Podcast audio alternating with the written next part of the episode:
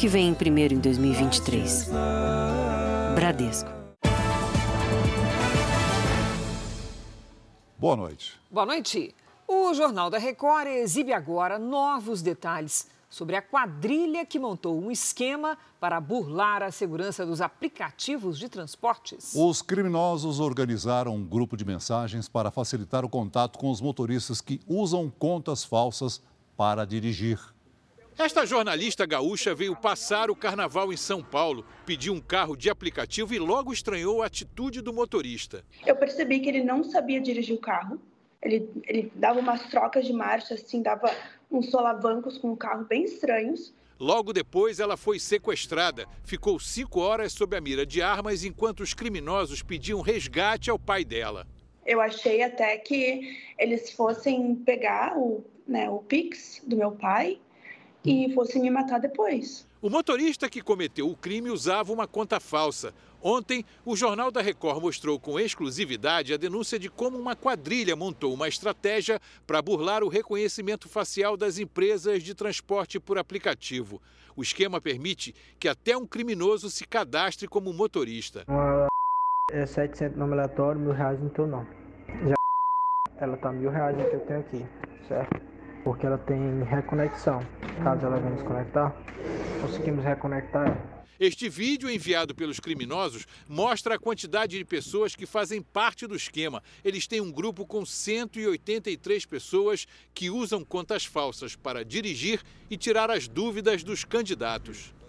E vai utilizar a conta normal, mano, igual tu utilizava outra. Dá pra você trabalhar de boa. As empresas criam normas para garantir segurança e qualidade nos aplicativos. É isso que impede, por exemplo, que alguém sem habilitação ou com pontos estourados na carteira seja aprovado para a função de motorista. O problema é que os criminosos estão se especializando cada vez mais nessa área da segurança da informação, porque sabem que o golpe virtual pode ser feito de maneira rápida e sem que eles se exponham, fisicamente falando.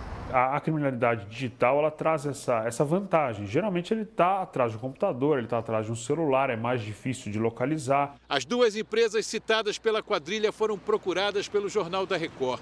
Ambas disseram não ter informações suficientes para checar a ocorrência, mesmo nossa produção tendo enviado todo o material coletado. Cada carro de aplicativo que eu entro é, já bate um pânico. Veja agora outros destaques do dia. Livres da acusação de tráfico, brasileiras que tiveram etiquetas das bagagens trocadas são libertadas na Alemanha. Casal suspeito de sequestrar e roubar vítimas em aplicativos de namoro é preso em São Paulo.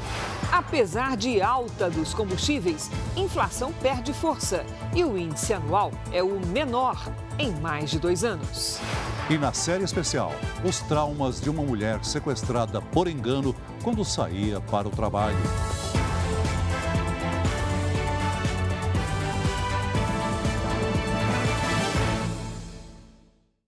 Oferecimento App Bradesco. Organize sua vida financeira com um único botão.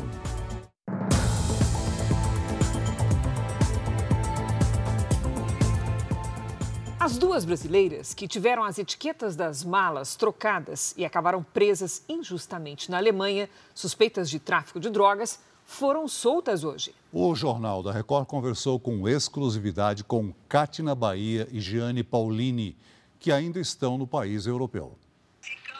Depois da angústia, o alívio. Nós A notícia da libertação das duas brasileiras veio quando a advogada delas, a irmã de Kátina e a mãe de Jeane, ainda estavam a caminho da Alemanha. Notícia maravilhosa que as meninas estão soltas em Frankfurt. Nós vamos chegar com as meninas soltas, graças a Deus. Esta foto mostra o reencontro de Kátina e Jeane com a família. Aqui no Brasil, era o fim de uma aflição que durou quase 40 dias. A gente esperava que ia demorar de 10 a 15 dias, então assim, fiquei muito surpresa, muito emocionada. Bruna é amiga das brasileiras.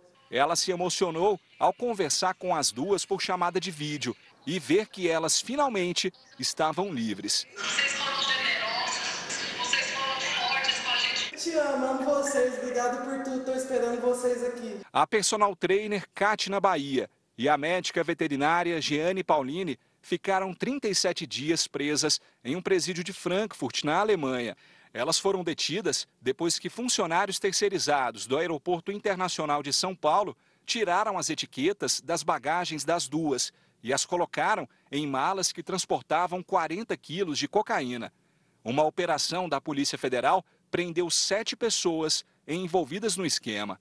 As autoridades alemãs decidiram soltar as duas brasileiras depois de analisar os vídeos e os documentos enviados pelo Ministério da Justiça do Brasil, provando que as mulheres foram vítimas de uma quadrilha. Todo o processo foi acompanhado pelo consulado brasileiro na Alemanha. Kátina e Jeane iriam ficar apenas 20 dias na Europa, em viagem de férias. Durante a entrevista ao Jornal da Record, mandaram um recado a todo mundo que acompanhou a luta para provar a inocência delas. Obrigada por tudo, Brasil. Nós temos simplesmente muita gratidão por toda a generosidade, orações que vocês nos mandaram. Essa energia chegou até nós ficamos, ficamos firmes aqui. É, o caso das brasileiras tem provocado apreensão em quem faz viagens para fora do país. Especialistas dão dicas de como se proteger para evitar passar pela mesma situação. Ansiedade, medo, insegurança na hora de embarcar. Coloquei cadeado em tudo e estamos conferindo, né? A etiqueta. O caso das brasileiras que ficaram presas na Alemanha por tráfico internacional de drogas acendeu um sinal de alerta nos passageiros. Porque você nunca sabe, qualquer um pode abrir a mala e não importa que tipo de cadeado você tem. Quando uma pessoa chega com uma mala para despachar no aeroporto, o primeiro passo é dirigir-se ao setor de check-in da companhia aérea. A mala será identificada com os dados pessoais do passageiro, número do voo e lugar de destino. Procedimento que deveria garantir que não haverá nenhuma intercorrência no caminho. Mas nem sempre isso acontece. Transtorno que Lucimar e o filho João já enfrentaram. Tiveram a bagagem extraviada em outras viagens. A mala não estava na, na esteira, Fiquei procurando, procurando, eles falaram que deu algum problema e não informaram mais nada. De acordo com este advogado, especialista em direito aeronáutico, algumas medidas podem diminuir os riscos, como colocar todas as etiquetas de identificação disponibilizadas pela companhia aérea na mala, usar malas que já venham com cadeados integrados.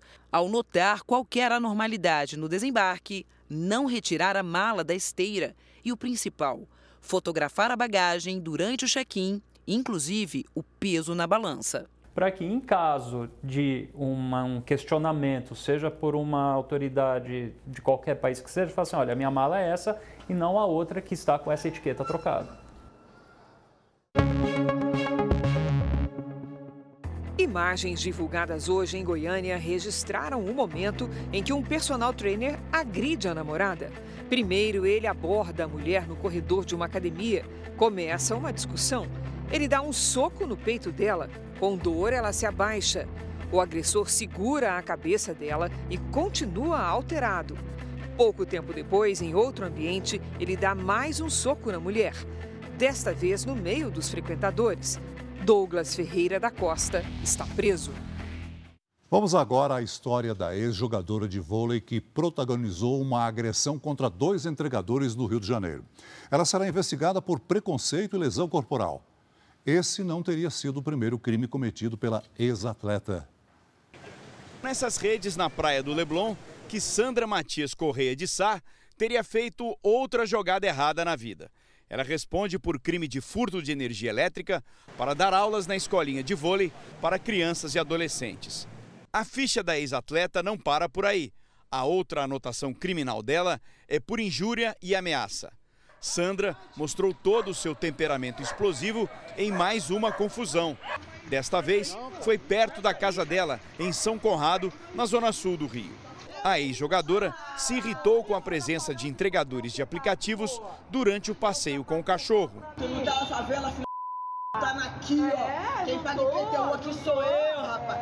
Em pouco tempo, as agressões começaram. Não agride, não agride, não agride, não agride.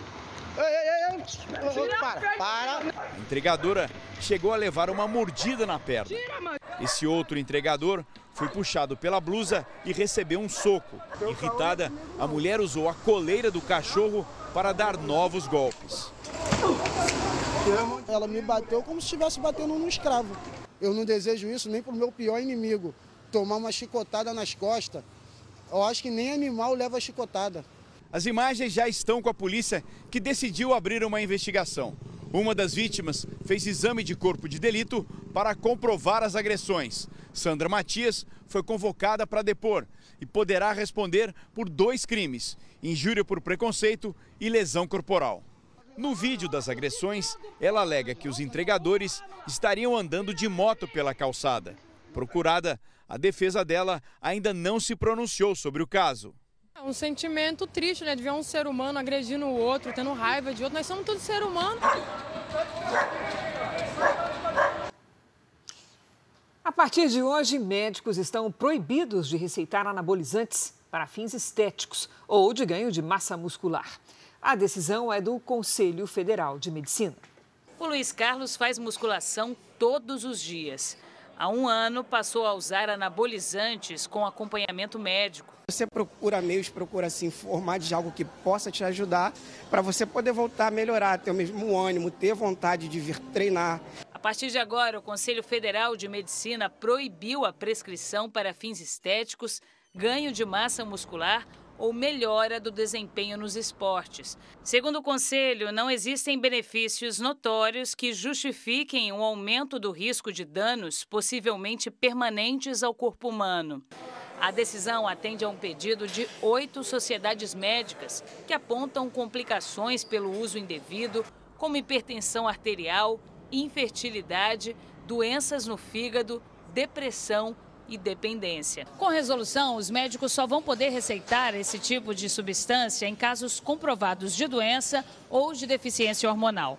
Os cursos, eventos e propagandas que falem dos benefícios do uso desses produtos também estão proibidos. O incentivo na internet ao uso indiscriminado dos anabolizantes foi um dos motivos que levaram a comunidade médica a se posicionar. Se for prescrito por médico para estética, ele vai responder eticamente nos conselhos regionais de medicina. Se for prescrito por pessoas curiosas, ele, nós temos que denunciar numa delegacia de polícia, Ministério Público, para que ele não faça isso, porque ele está atacando a saúde da população, principalmente de jovem brasileiro.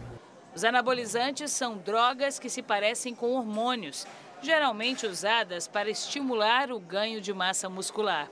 A decisão foi bem aceita por quem trabalha com musculação e condicionamento físico. Através da atividade física, uma boa alimentação, um acompanhamento médico, você consegue chegar no seu objetivo, tanto na questão de hipertrofia, no emagrecimento e principalmente na vida saudável, né, que é envelhecer com saúde.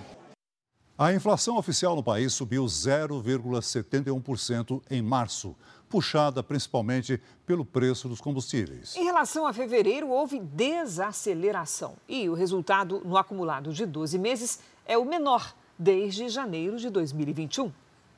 É a primeira entrega do dia. E logo o Leandro está de volta para buscar mais uma encomenda e sair de novo. Dá uma média de umas 15, né? 16 entregas por dia. Não tem um dia sem parar no posto. E o custo para abastecer aumentou no mês passado. Eu gastava 40 reais, né? O mês passado, esse mês eu já estou abastecendo 50 reais. Então, isso, se você for pôr, eu estou tendo um aumento de 10 reais por dia. O preço da gasolina subiu 8,33%, depois que o governo retomou a cobrança de impostos federais sobre o combustível. Foi o que mais pesou na inflação de março e teve ainda o impacto das altas nos planos de saúde e na energia elétrica. Ao mesmo tempo, artigos para residência ficaram mais baratos, entre eles TVs e computadores. E os alimentos, em média, dessa vez se mantiveram praticamente no mesmo nível de preços. O resultado foi que a inflação desacelerou.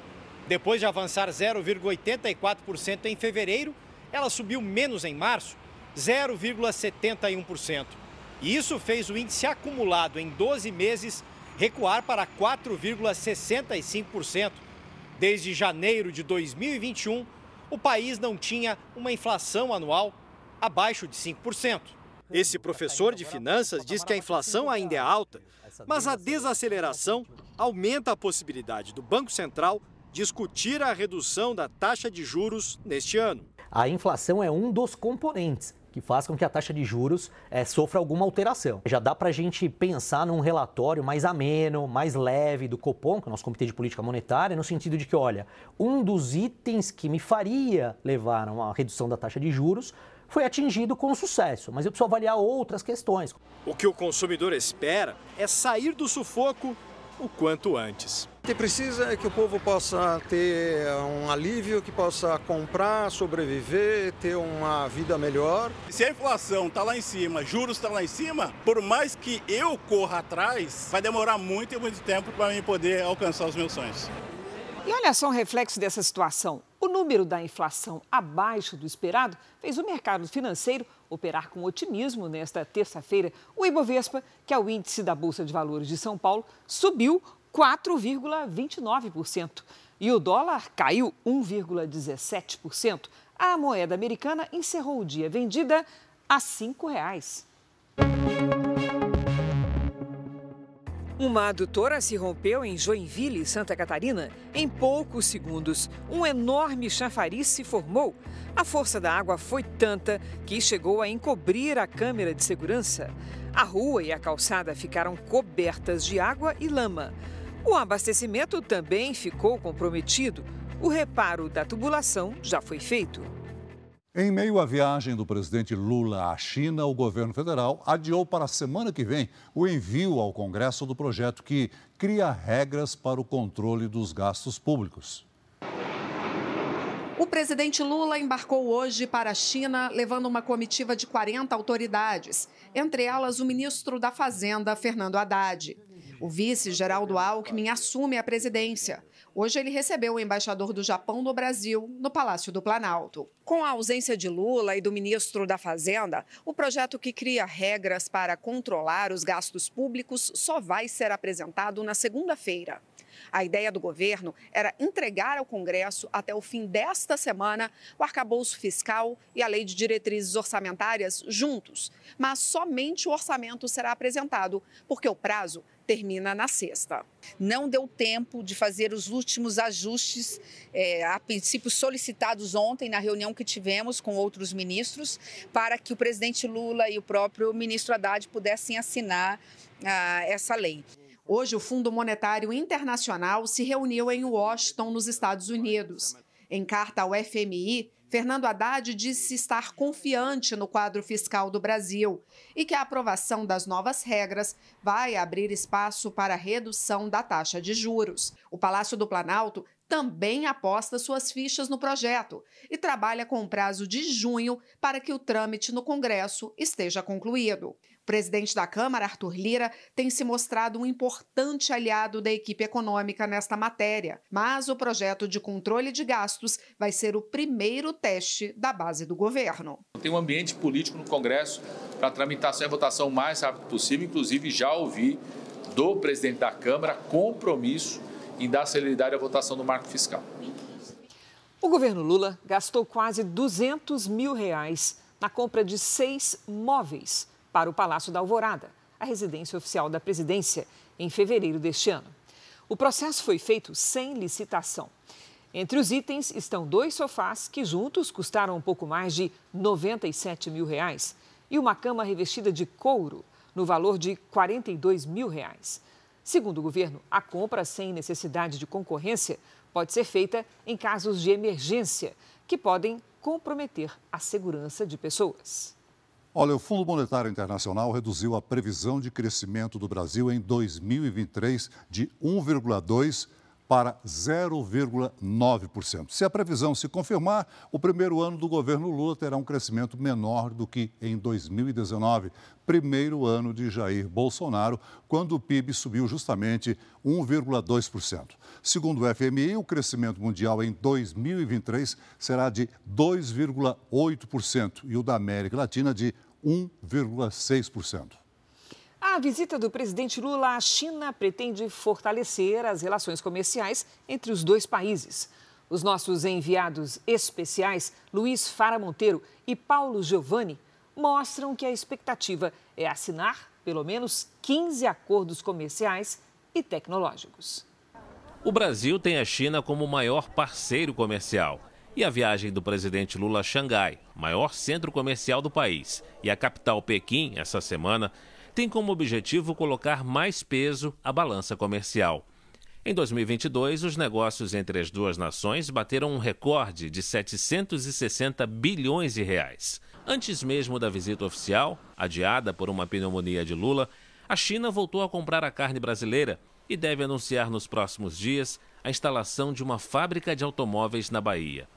Os países também confirmaram que as negociações de produtos e serviços serão realizadas em real e em yuan, a moeda chinesa, deixando o dólar americano de lado. A estratégia tem como pano de fundo a disputa geopolítica de Pequim com Washington e pode reduzir os custos das transações do comércio bilateral. Numa época de combate às mudanças climáticas, o Brasil quer mostrar à China o potencial sustentável do agronegócio. O Ministério da Agricultura incentiva produtores a recuperar áreas de plantio para o Plano Safra 2024, numa tentativa de aumentar as exportações do setor. Lula também quer convencer o presidente Xi Jinping a comprar o equivalente a 50 bilhões de reais em crédito de carbono, um mecanismo para reduzir a emissão de gases de efeito estufa. A expectativa aqui na China é pela assinatura de pelo menos 15 acordos bilaterais. De Xangai, nós vamos direto a Brasília, porque o Congresso instalou hoje as três primeiras comissões mistas para analisar as medidas provisórias do governo Lula, depois de dois meses de impasse entre os presidentes da Câmara e do Senado. Ainda assim, houve atrito entre deputados e senadores, com acusações de boicote. Duas horas depois do horário previsto para a instalação das comissões, havia senadores, mas faltavam deputados. Na minha opinião, o, o, meu conceito, o meu diagnóstico é que o boicote foi feito pelo líder da Câmara está feito e está confirmado agora. Os líderes da Câmara dos Deputados participavam do tradicional almoço de terça-feira na casa do presidente da Câmara, Arthur Lira, no momento em que os senadores aguardavam para a instalação das comissões. Lira segue de repouso após uma cirurgia. O impasse entre deputados e senadores pela tramitação das medidas provisórias já se arrasta há mais de dois meses. Os deputados queriam ter mais vagas do que os senadores nas comissões. O pedido não foi aceito. O líder do Republicanos, deputado Hugo Mota, negou que tenha ocorrido um boicote da Câmara à instalação das comissões. Olha, de maneira alguma, nós estávamos reunidos na residência oficial, tratando justamente desse andamento do traba dos trabalhos das medidas provisórias. A Câmara irá indicar os seus relatores e distribuir de forma proporcional pelos blocos e vamos colaborar para podermos fazer as matérias aqui caminharem, principalmente aquelas que são importantes para o nosso país.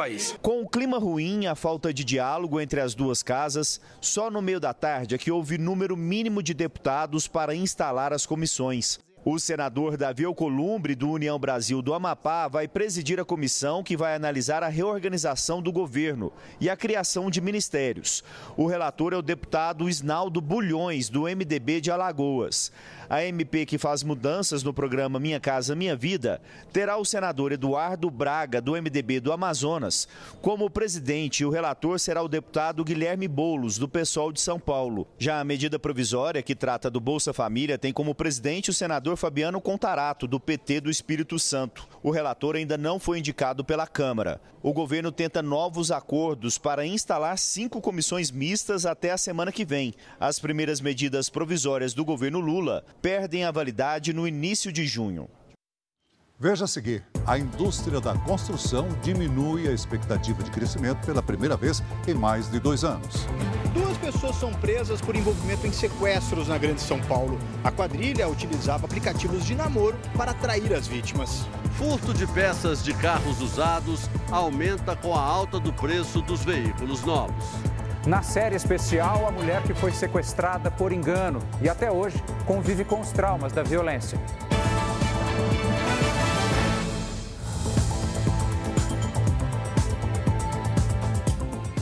Um casal foi preso hoje em São Paulo por suspeita de integrar uma quadrilha de sequestradores. Segundo as investigações, o grupo criava perfis falsos em aplicativos de namoro para atrair as vítimas.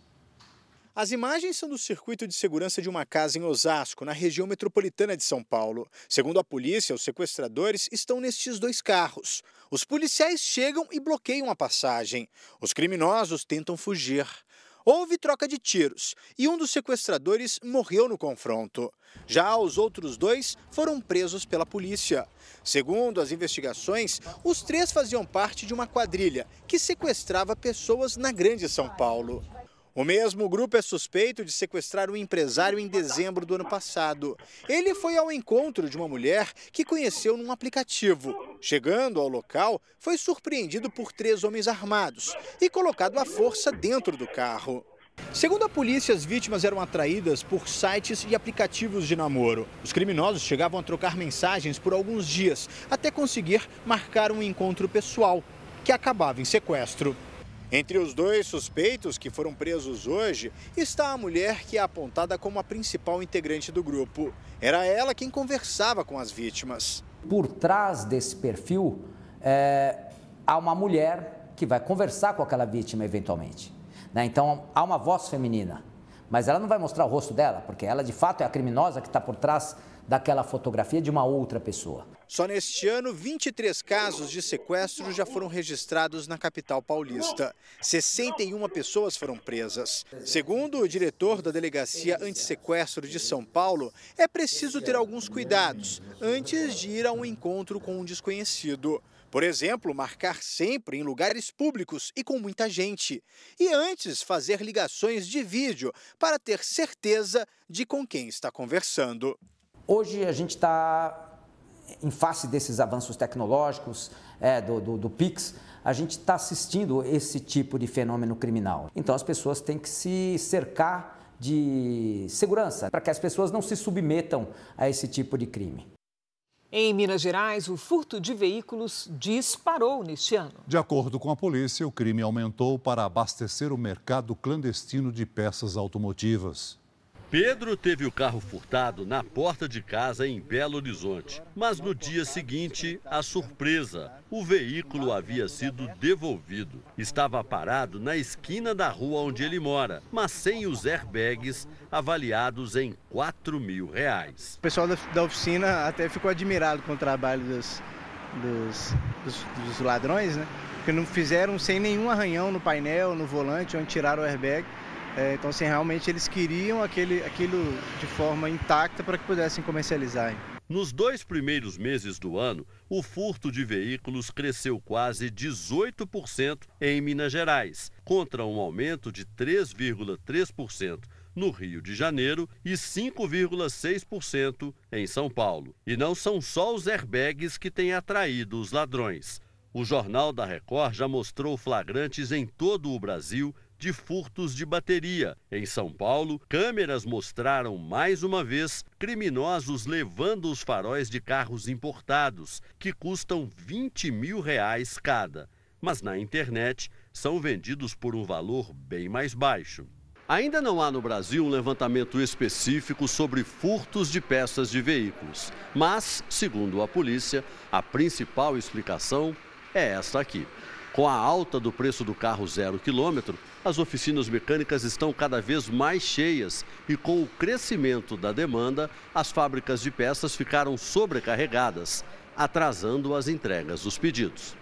Nesta oficina, dependendo da peça, a reposição pode levar meses. E se há falta de mercadoria, a tendência é que o preço suba. O valor mais baixo de produtos clandestinos é atraente, mas reaproveitá-los pode colocar em risco a vida do motorista. Como é que você está viajando e uma peça dessa quebra? Então você tem que colocar a peça sempre original, você tem segurança. E se ela quebrar com você numa estrada e acontecer, você causa um dano irreparável.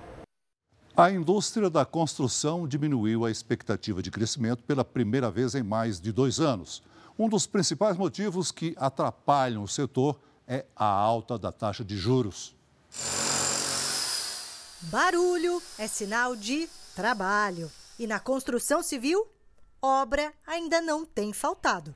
Um relatório de desempenho econômico mostra que o setor cresceu quase 7% em 2022. Esta é uma de 12 obras da mesma construtora que estão em andamento. Fizemos três lançamentos esse ano já, em São Bernardo, em São Paulo e no litoral. Vamos fazer mais cinco lançamentos no segundo semestre. Em 2023, a construção civil no Brasil vai crescer e pelo terceiro ano consecutivo, coisa que não acontecia desde 2013. Os lançamentos de novos empreendimentos que refletem o humor, as expectativas do mercado, também continuam em alta mas tiveram um recuo no segundo semestre do ano passado em relação aos dois últimos anos. Nós projetávamos uma alta de 2,5% no final do ano passado e agora nós estamos reduzindo para uma alta de 2% ao ano. Segundo a economista responsável pelo relatório, um dos principais fatores que seguram o crescimento é a alta taxa de juros. Ao reduzir o ritmo de crescimento da economia brasileira, você reduz a geração de empregos. E, um, e, você precisa, para a compra de casa própria, geralmente de um financiamento imobiliário. Você reduz a, a parcela da população que tem aí condições de ter um emprego e de comprar um imóvel. Nos dois primeiros meses de 2023, foram criados mais de 60 mil novos postos de trabalho na construção civil. Mas os resultados positivos têm perdido força. Os dados foram apresentados pela Câmara Brasileira da Indústria da Construção na maior feira do setor, em São Paulo. O que nós precisamos é sinais é, na economia, de, da redução da taxa de juro e também decisões técnicas e políticas a respeito de regulamentações, de limites de fundo de garantia. Nós acreditamos no tijolo. Nós acreditamos que é o melhor investimento, mas sempre com os pés no chão. O Ministério Público Federal cobrou do Twitter, nesta terça-feira, informações sobre as medidas adotadas pela empresa para a remoção de conteúdos com exaltação a ataques e massacres em escolas brasileiras. Na última segunda-feira, a representante da plataforma disse em reunião com o Ministério da Justiça e Segurança Pública que publicações com apologia à violência nas escolas não ferem os termos de uso. E por isso esses conteúdos não seriam retirados do ar. O Twitter tem 10 dias para prestar esclarecimentos. O ministro da Justiça, Flávio Dino, voltou hoje à Câmara dos Deputados para participar de uma audiência pública. A sessão acabou suspensa depois de um tumulto o ministro foi convidado para falar sobre os ataques aos poderes no dia 8 de janeiro e também sobre as mudanças nas leis de armas de fogo. Cerca de uma hora e meia depois do início, a sessão foi encerrada em meio a bate-bocas, trocas de insultos e palavras de baixo calão entre políticos da base de apoio ao governo e da oposição. Está encerrada a sessão, nós vamos fazer uma nova convocação. O ministro se retirou Alguns parlamentares da oposição o ofenderam. Não é possível que essas pessoas não saibam se comportar adequadamente para um debate sério. Então eu estive aqui, estou aqui, já estive, voltarei. Agora é claro que é preciso que o regimento seja observado, que não haja violência, não haja ameaça, não haja agressão. O Supremo Tribunal Federal marcou o julgamento dos 100 primeiros denunciados pela invasão e depredação dos prédios da Praça dos Três Poderes em 8 de janeiro. O julgamento vai acontecer entre os dias 18 e 24 de abril. Você vai ver a seguir: Flamengo anuncia a demissão do técnico Vitor Pereira. Ministro Ricardo Lewandowski define que Moro pode ser investigado no Supremo antes de se aposentar da corte e as consequências emocionais de quem foi vítima de um sequestro e por pouco não perdeu a vida.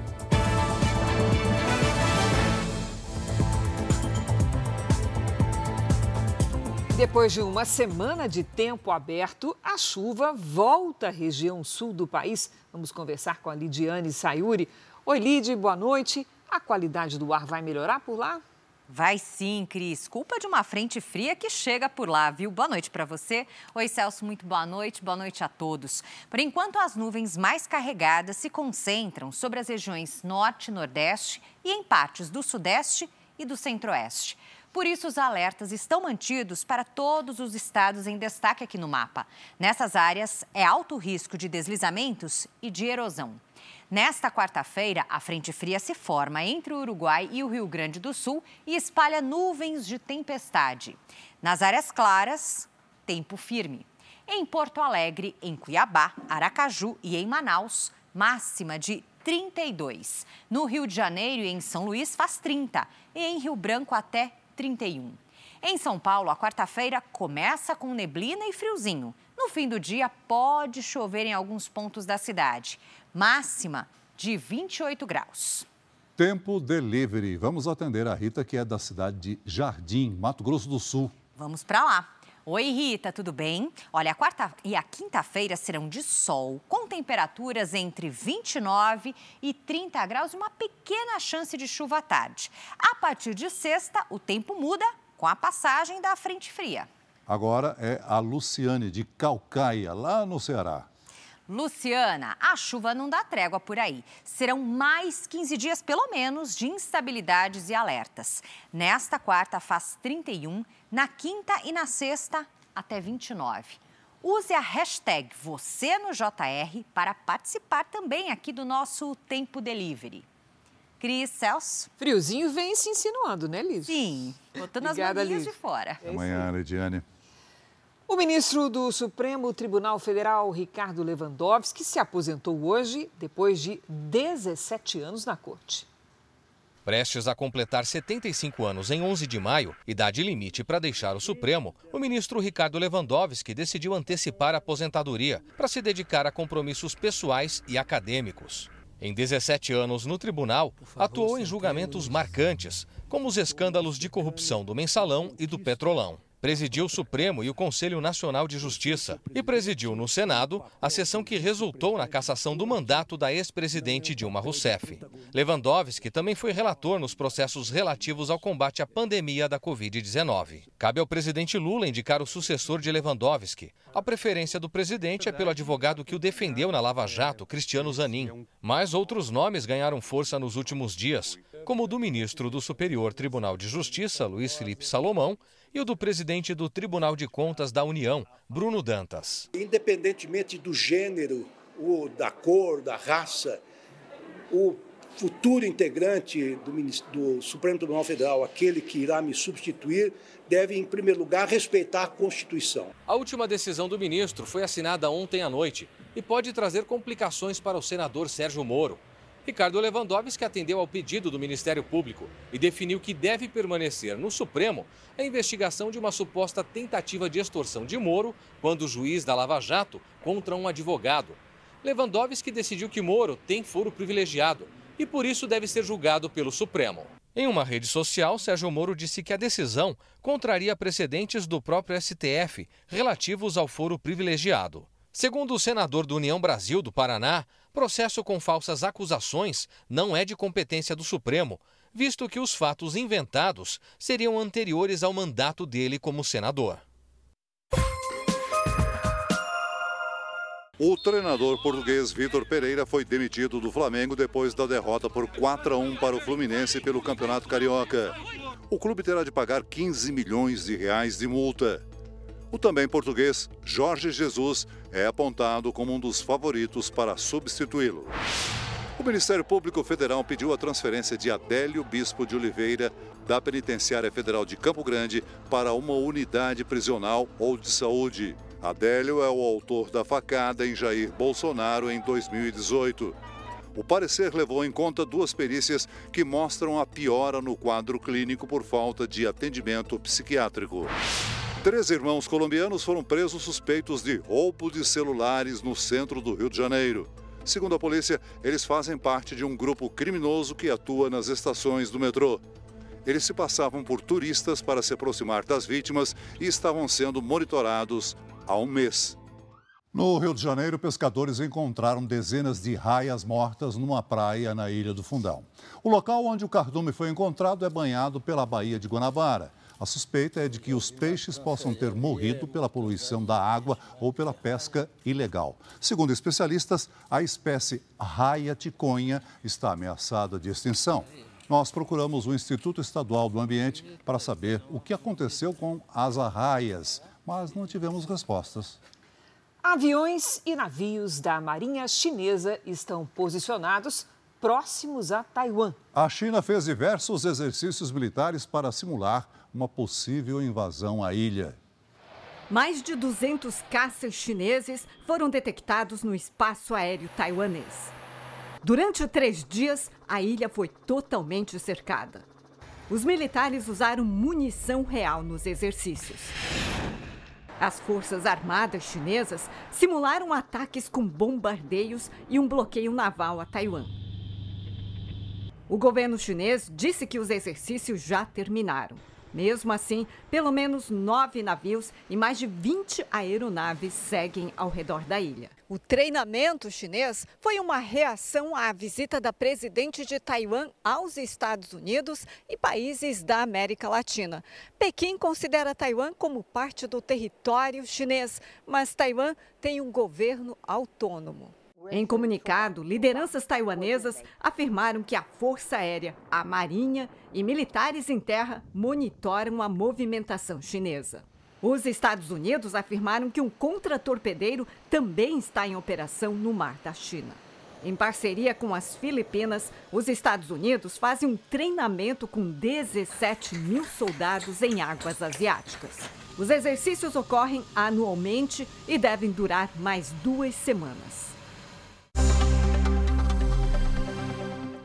Polícia da Espanha prendeu 11 pessoas que aplicaram golpes em 70 famílias estrangeiras, entre elas no Brasil.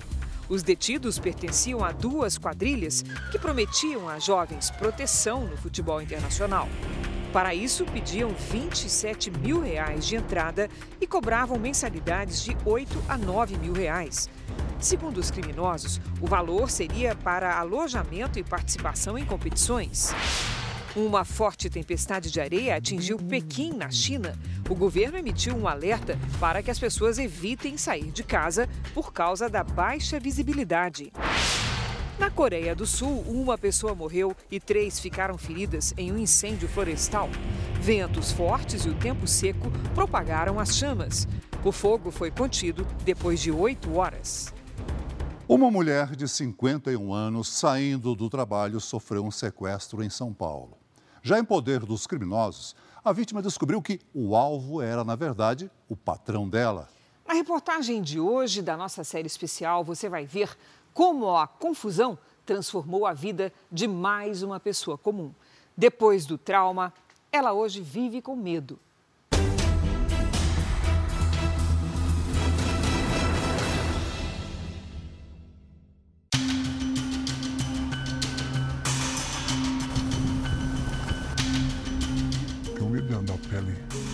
ali, não, não. Se tivesse que andar com a gente ali. Não, mando não. Se o cara vem. Você tem medo de que alguém possa te ver? É, eu, o carro é escuro. Tô meio blindado? Não. Então. É difícil conviver com isso? É difícil. Muito difícil. Medo que ela sente é resultado do pior momento que passou em toda a vida. É esse medo que a impede de mostrar o rosto. O dia 18 de dezembro de 2019 ficou marcado para sempre na sua vida. Por quê? É, um dia que, é, que me pegaram, né? A hora que eu estava saindo do serviço e me levaram e, né, e fiquei quase 20 horas, né? Em, em poder de, de uns rapazes, de um nem sei de quem, porque eu fiquei encapuçada.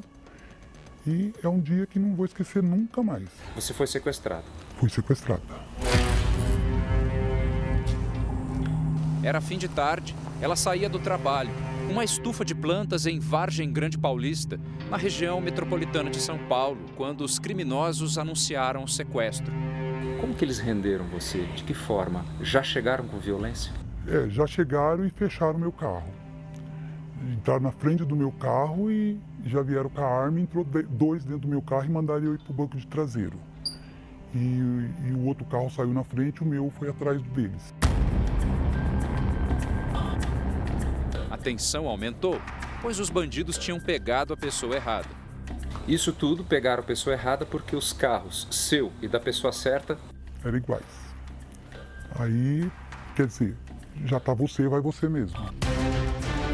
Armados, os sequestradores faziam ameaças e eles mantinham essa arma em muitos momentos. Vinha assim na nuca, assim, o cara vinha, apertava e, e batia na cabeça, né? E puxava o cabelo e batia na cabeça e apertava assim. O que, que você dizia para eles? Aí eu dizia, moço, não me mata, não me mata, deixa eu viva, que eu tenho 51 anos, eu quero viver. Pode levar, pode levar tudo que eu tenho, mas não me mata, deixa eu sair, eu te dou o dinheiro. Eu implorei, implorei, implorei, implorei, implorei, implorei.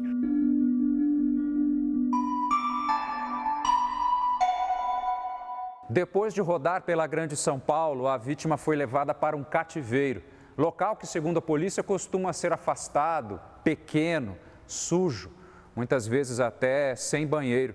É nesse ambiente que os sequestradores usam uma das armas mais perversas que possuem: o terror. Tudo para que a pessoa fique cada vez mais vulnerável e libere as senhas dos bancos para que eles façam um estrago na vida financeira da vítima. Só que isso pode levar algum tempo, e tempo, nesse caso, quer dizer sofrimento.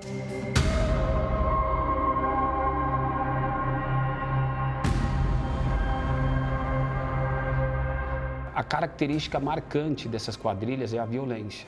Sempre a violência física e a violência psicológica. Sempre a violência faz parte da atuação dessas quadrilhas. Para eles é sempre muito, é como se fosse um pré-requisito para eles atingirem o objetivo que de fato eles querem. A vítima deste caso perdeu as economias da vida inteira, mais crédito do cheque especial e cartão. Foram 170 mil reais. Além do prejuízo financeiro, vêm os estragos emocionais pode ser muito grave. A gente pode ter uma série de doenças. Existem pessoas, inclusive, que infartam num momento como esse. Né? É, é, é, depende do grau de como é que você está, é, e isso começa a trazer, inclusive, se você não tiver um problema naquele momento, consequências a longo prazo, porque você continua com essa ansiedade generalizada em muitos momentos, você continua tendo muito medo, e isso se mantém, às vezes, por um mês, por seis meses, por um ano, né, dependendo do grau da catástrofe. Quem estuda os traumas mais fortes, gerados por experiências extremas de insegurança, afirma que a caminhada em direção à superação precisa ser encarada em algum momento. Os traumas trazem memórias que ficam muito fixadas né? E só com o tempo elas vão melhorar. Mas o tempo não significa aquele tempo, então não faça nada. Não.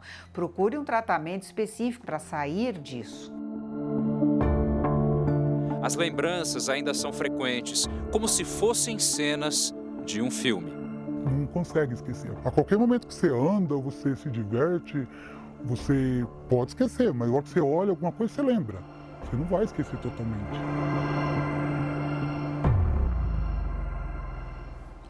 O Jornal da Record de hoje termina aqui. Essa edição na íntegra e também a nossa versão em podcast estão no Play Plus e em todas as nossas plataformas digitais. E à meia-noite e meia tem mais Jornal da Record. Você fica agora com Jesus.